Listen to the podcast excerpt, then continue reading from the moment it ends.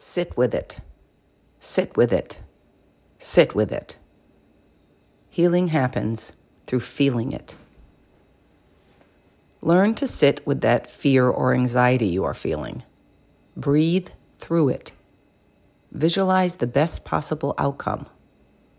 Underneath those difficult feelings is your light, your power, your ability to get to the other side of it. Don't push it away or pretend it's not there or numb it. Sit with it and face it.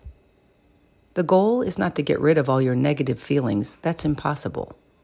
The goal is to change your response to them. You got this. Be a sitter.